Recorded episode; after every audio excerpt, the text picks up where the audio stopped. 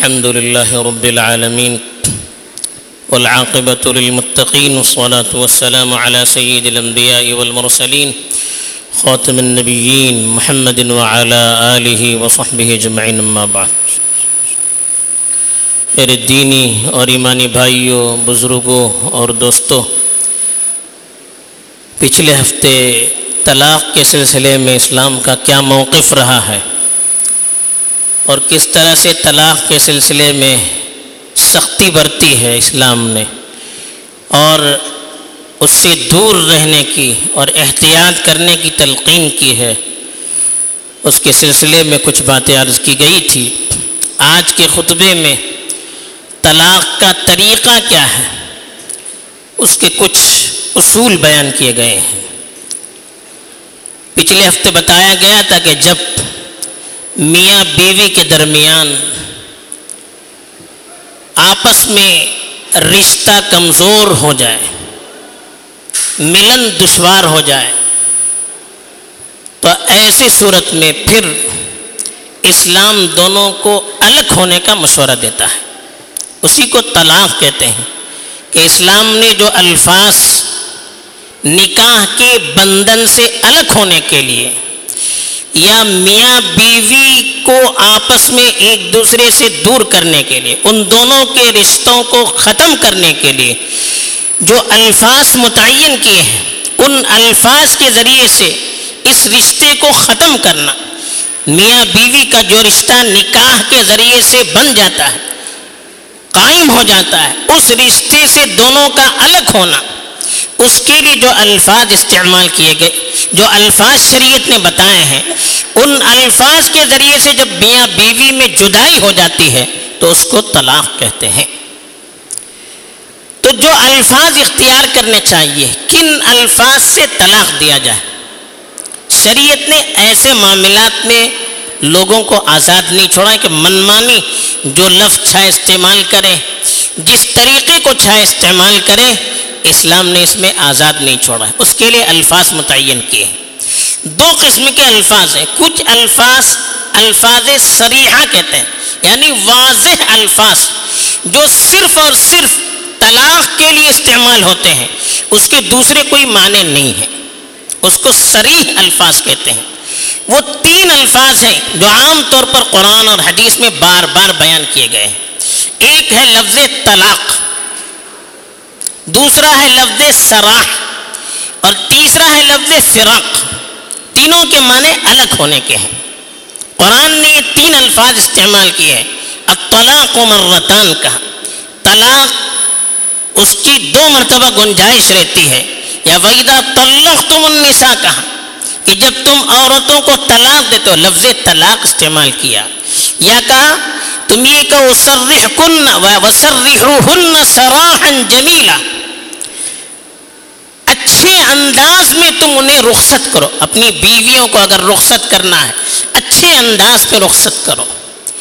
او فارقوہن بمعروف، یا بھلے طریقے پر ان سے جدائی اختیار کرو.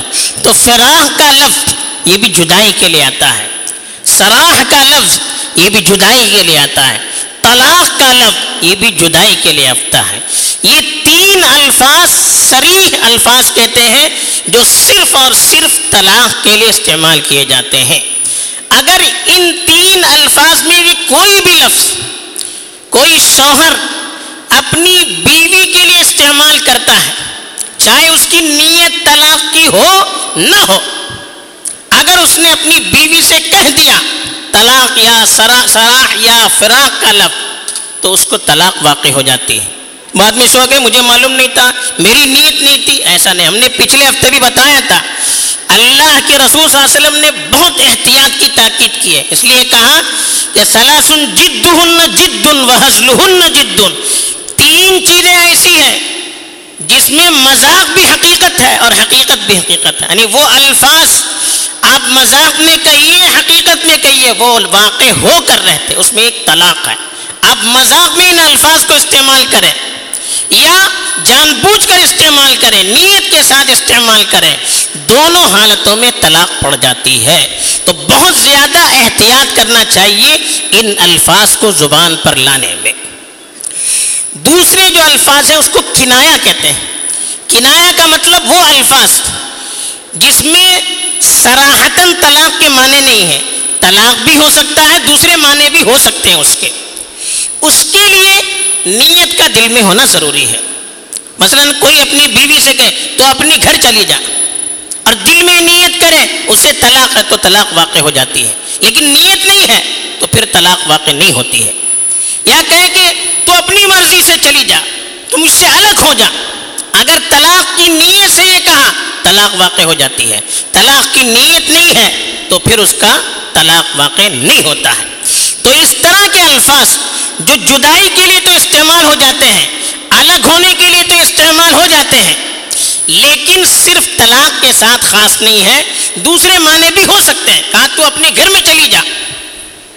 اگر اس میں طلاق کے معنی ہے تو طلاق ہو گئے، ورنہ طلاق نہیں ہوتے۔ تو اس کو کنایا کہتے ہیں، جس میں طلاق کے بھی معنی ہو سکتے ہیں، دوسرے معنی بھی ہو سکتے ہیں۔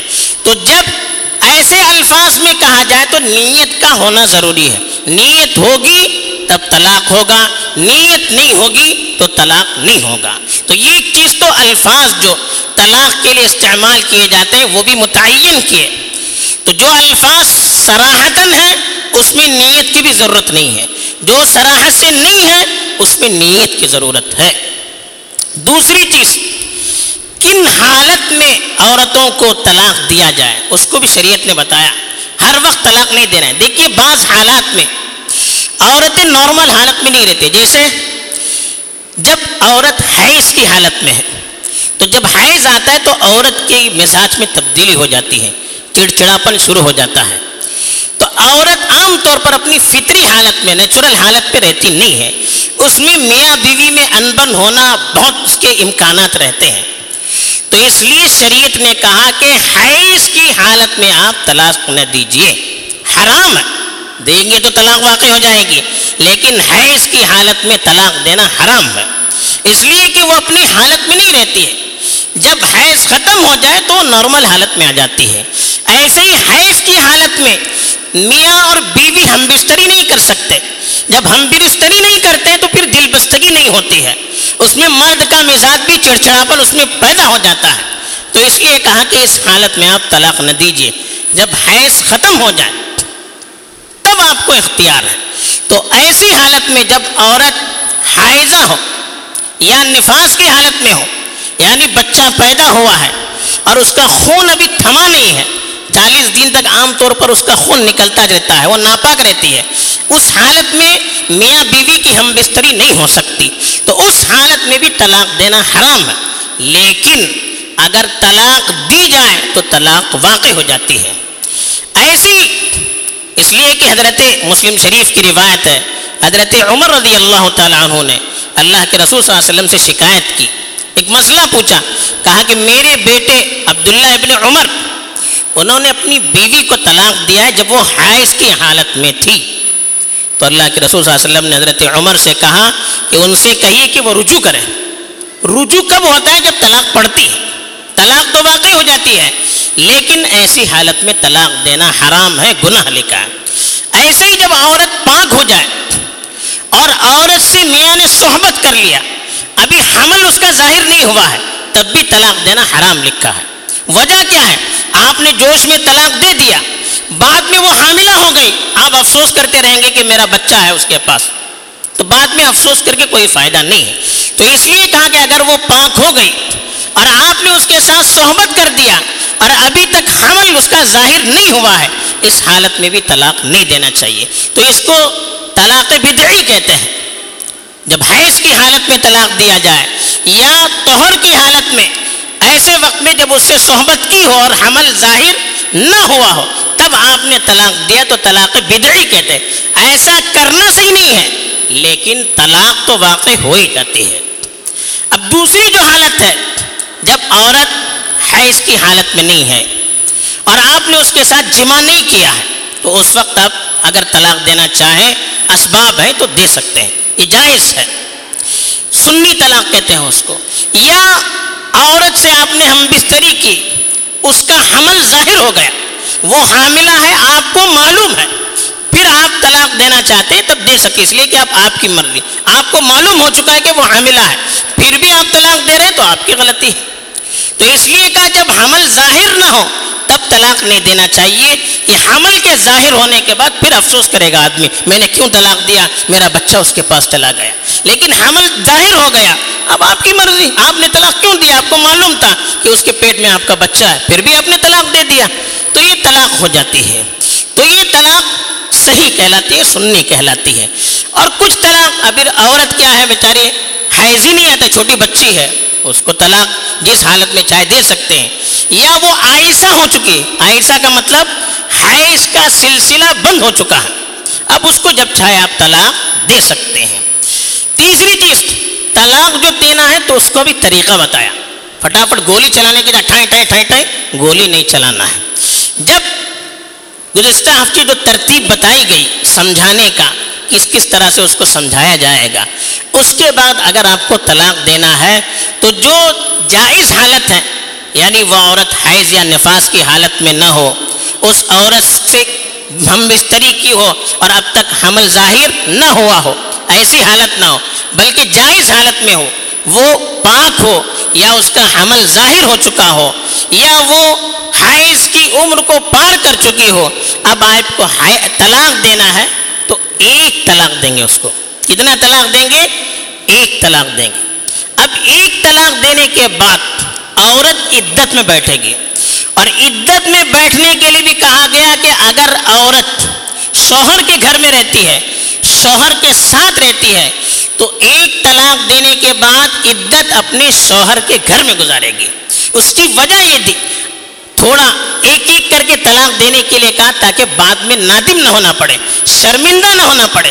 آپ نے ایک طلاق دے دیا جوش میں آ کر۔ اب عورت عدت میں ہے، آپ کے گھر میں ہے، تو آپ کا دل اس کی طرف مائل ہو جائے گا۔ تب آپ عدت میں اس سے رجوع کر سکتے ہیں۔ رجوع کا مطلب دو آدمیوں کو گواہ بنائیے اور کہیے کہ میں نے اس کو واپس بلا لیا۔ اپنے پاس واپس بلا لیا۔ تو پھر دوبارہ نکاح کرنے کی ضرورت نہیں ہے۔ کب؟ جب وہ عدت میں ہے۔ اب وہ جو اس کی مدت ہے، تین توہر اس مدت میں بیٹھی ہوئی ہے، اب عدت اس کی پوری نہیں ہوئی وہ رجوع کر سکتی ہے۔ اب عدت پوری ہو گئی، وہ آزاد ہو جاتی ہے۔ اب ایک طلاق آپ نے دی تھی، اب اس کی عدت پوری ہو گئی، وہ آزاد ہو گئی۔ اب آپ دونوں پھر ملنا چاہتے ہیں۔ تب ملنے کی اجازت ہے، لیکن اب نکاح کرنا ضروری ہے۔ عدت کی مدت میں اس پریڈ میں اگر آپ ملنا چاہتے ہیں، دوبارہ نکاح کرنے کی ضرورت نہیں ہے۔ دو آدمیوں کو گواہ بنائیے اور آپس میں رجوع کیجیے، ایک دوسرے کو اپنا لیجیے۔ لیکن عدت ختم ہو گئی۔ وہ جو پریڈ ہے، تین تہارت کا یا تین حیض کا، وہ ختم ہو گیا۔ اس کے بعد اگر آپ ان سے رجوع کرنا چاہتے ہیں، تب دوبارہ نکاح کر کے آپ رجوع کر سکتے ہیں۔ آپ نے رجوع نہیں کیا، ایسے چھوڑ دیا۔ تو ایک اور طلاق دیں گے، دوسری طلاق۔ الگ سے۔ اب دوسری طلاق دینے کے بعد بھی وہی معاملہ چلے گا۔ وہ عدت میں رہے گی۔ وہ عدت میں اپنے گھر شوہر کے گھر میں ہی رہے گی۔ اس پیریڈ میں بھی اگر وہ رجوع کرنا چاہیے، دوسرے طلاق کے بعد وہ رجوع کر سکتا ہے۔ نہیں تو پھر وہ آزاد ہو جائے گی۔ آپ نے اس کو چھوڑ دیا، وہ آزاد ہو گئی۔ دو طلاق کے بعد تک آپ کو رجوع کرنے کا، اس سے دوبارہ ملنے کا حق رہتا ہے۔ کب جب الگ الگ دیں گے؟ اب طلاق مرتان کا۔ دو مرتبہ طلاق میں آپ کو اختیار رہتا ہے۔ اس کے بعد جب تین طلاق دیں گے، تو پھر دوبارہ آپ مل نہیں سکتے۔ فہمسا کم بمعروف او تصریح بحسان اگر دو طلاق کے بعد بھی آپ اس کو اپنے نکاح میں رکھنا چاہتے ہیں، اچھی حالت میں، بھلی حالت میں رکھیے۔ اس کو کوستے ہوئے، اس کو تکلیف دیتے ہوئے نہیں، اچھی حالت میں رکھنا ہو تو رکھیے۔ یا او تصریح بحسان تین طلاق آہستہ اچھی حالت میں اس کو جدا کیجیے یہ نہیں کہ طلاق ہو گئی، اب یہ اس کو بدنام کر رہا ہے، وہ اس کو بدنام کر رہی ہے۔ دونوں خاندان والے ایک دوسرے کو بدنام کر رہے ہیں۔ جتنی دشمنیوں اور تہمتیوں تہمت کے الفاظ ملے، وہ سب ان پر چسپا کیے جا رہے ہیں۔ نکاح سے پہلے تو دونوں ایک دوسرے کی اتنی تعریف کے آسمان پر چڑھا رہے ہیں۔ اب طلاق ہو گیا تو جتنی برائیاں ہیں، ایک دوسرے پر فٹ کرتے چلے جاتے ہیں۔ یہ کون سا مسلک ہے؟ اسلام نے کہا، اعدلو، عدل و انسان سے کام لیجیے ولا يجرمنكم شنآن قوم على اللہ تعدلو آپس کی دشمنی نا انصافی پر نہ ابھارے۔ آپس میں دشمنی بھی ہو تو ایک دوسرے کے ساتھ ناانصافی کی اسلام اجازت نہیں دے سکتا۔ ایک دوسرے پر تہمت لگانا، ایک دوسرے کو بدنام کرنا، ایک دوسرے کی زندگی کے ساتھ کھلواڑ کرنا، اس کی شریعت اجازت نہیں دیتا ہے۔ اور یہ بھی اجازت نہیں ہے کہ آپ طلاق بھی نہیں دے رہے ہیں، ساتھ میں بھی نہیں رہے، لٹکا رہے ہیں۔ فتح کل محلہ بیوی سے آپ کی نبتی نہیں ہے، آپ طلاق بھی نہیں دے رہے اور اس کو اپنے پاس بھی نہیں رکھتے ایسے ہی چھوڑ کر رکھتے ہیں۔ نو بیچاری دوسرے سے شادی کر سکتی ہے، نو آپ کے ساتھ رہ سکتی ہے۔ اس کی زندگی جہنم بن جاتی ہے۔ ایسے بھی ظلم کرنے کی شریعت اجازت نہیں دیتی۔ رکھنا ہے تو بھلے۔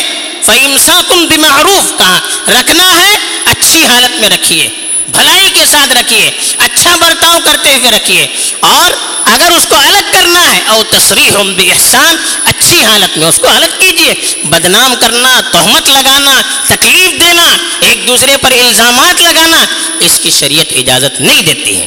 اب تین طلاق ہونے کے بعد پھر وہ اپنے گھر میں عدت گزارے گی۔ اب اس کو ایک دوسرے سے ملنے کی اجازت نہیں، ہمیشہ کے لیے وہ حرام ہو جاتی ہے۔ فَإِن طَلَّقَهَا فَلَا تَحِلُّ لَهُ بَعْدُ حَتَّى تَنْكِحَ زَوْجًا غَيْرًا اگر تیسری مرتبہ طلاق دے دیا، پھر اس کے بعد اس کا نکاح نہیں ہو سکتا۔ اللہ ہے کہ وہ عورت کسی دوسرے مرد سے شادی کرے اپنی مرضی سے۔ اس نیت سے نہیں کہ مجھے حلالہ کرنا ہے، پرانے شوہر سے مجھے شادی کرنی ہے، اس نیت سے نہیں۔ بلکہ وہ اپنی مرضی سے اس کو اختیار ہے، عدت ختم ہو گئی، پیریڈ ختم ہو گیا، اب اس کو دوسرے سے شادی کرنے کا اختیار ہے۔ اب اس نے دوسرے سے شادی کی، اس سے صحبت ہوئی، اس کے ساتھ رہی، پھر کسی وجہ سے وہ اس سے طلاق ہو گئی یا وہ مر گیا۔ اب اس کی عدت گزر گئی۔ اب وہ شادی کرنا چاہے تو کر سکتے ہیں۔ یہ حلالہ کا مطلب۔ حلالہ اسی لیے کہا کہ دوبارہ پھر وہ آدمی جرات نہ کرے تین طلاق دینے کی۔ اس لیے کہ تین طلاق دینے کے بعد وہ ہمیشہ کے لیے حرام ہو گئی۔ کوئی شریف عورت، کوئی پاکیزہ عورت، کوئی باحیا عورت یہ نہیں چاہتی ہے کہ پہلے شوہر کے پاس جانے کے لیے دوسرے سے شادی کرے، اس سے صحبت کرے، پھر اس سے چھوڑے، پھر جائے۔ کون یہ کھلواڑ کرے گی؟ حدیث میں تو لعنت کی گئی لعن اللہ المحلل والمحلل له۔ اس شخص پر اللہ نے لعنت کی ہے جو حلالہ کرتا ہے۔ اس نیت سے عورت سے شادی کرتا ہے کہ اس سے شادی کر کے اس کو پھر طلاق دیں گے تاکہ وہ اپنی عورت سے اپنے مرد سے شادی کر سکے دوبارہ۔ یا اس مرد کے لیے جو اپنی عورت کو دوبارہ شادی کرنے کے لیے ابھارتا ہے کہ مجھ سے شادی کرنا ہے، تو کسی دوسرے سے شادی کیجیے، پھر اس سے سہمت کیجیے، پھر طلاق لیجیے، پھر میرے پاس آئے اس مقصد سے اپنی عورت کو ابھارتا ہے۔ یا وہ عورت جو اسی نیت سے کسی سے شادی کرتا ہے۔ ایسے لوگوں پر لعنت کی ہے اللہ کے رسول صلی اللہ علیہ وسلم نے اور کہا، لعن اللہ المحلل والمحلل لعنت ہے اللہ کی۔ اللہ کی رحمت سے دور ہے وہ شخص جو حلالے کے لیے شادی کرتا ہے یا حلالہ کے لیے شادی کرنے پر ابھارتا ہے۔ ایسے شخص پر لعنت کی ہے، بلکہ بہت سارے علماء کے یہاں وہ نکاح ہوتا ہی نہیں ہے۔ امام شافعی اور امام حنیفہ کے یہاں وہ نکاح تو ہو جاتا ہے، اس لیے کہ ظاہر نکاح ہے۔ لیکن دوسرے اما کے یہاں وہ نکاح ہوتا ہی نہیں ہے جو حلالے کی نیت سے ہو۔ اس لیے کہ وقتی نکاح ٹیمپروری نکاح، اس کی شریعت میں کوئی گنجائش نہیں ہے۔ تو اس لیے کہا کہ تین طلاق دینے کے بعد پھر دوبارہ وہ رجوع نہیں کر سکتا۔ اللہ ہے کہ وہ مسئلہ ایسا ہو جائے، وہ عورت اپنی مرضی سے، اپنی ضرورت کے لیے کسی سے شادی کی، پھر اس سے صحبت کی، پھر اس سے زندگی گزاری، پھر کسی وجہ سے دونوں الگ ہو گئے یا وہ مر گیا، تب پھر وہ چاہے تو اپنی عدت کے بعد اس سے نکاح کر سکتی ہے، ورنہ تین طلاق کے بعد پھر گنجائش نہیں رہتی۔ اسی لیے کہا کہ تین طلاق ایک ساتھ نہ دیجیے حرام ہے کرنا، لیکن کریں گے تو طلاق ہو جائے گی۔ تو اس لیے کہا کہ ان سب معاملات میں، طلاق کے معاملات میں بڑی احتیاط برتنی چاہیے۔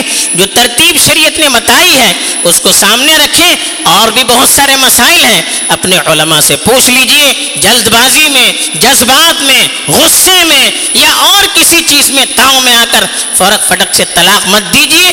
یہ کوئی کھیل تماشا نہیں ہے۔ اللہ کے یہاں اس کی پوچھ ہوگی۔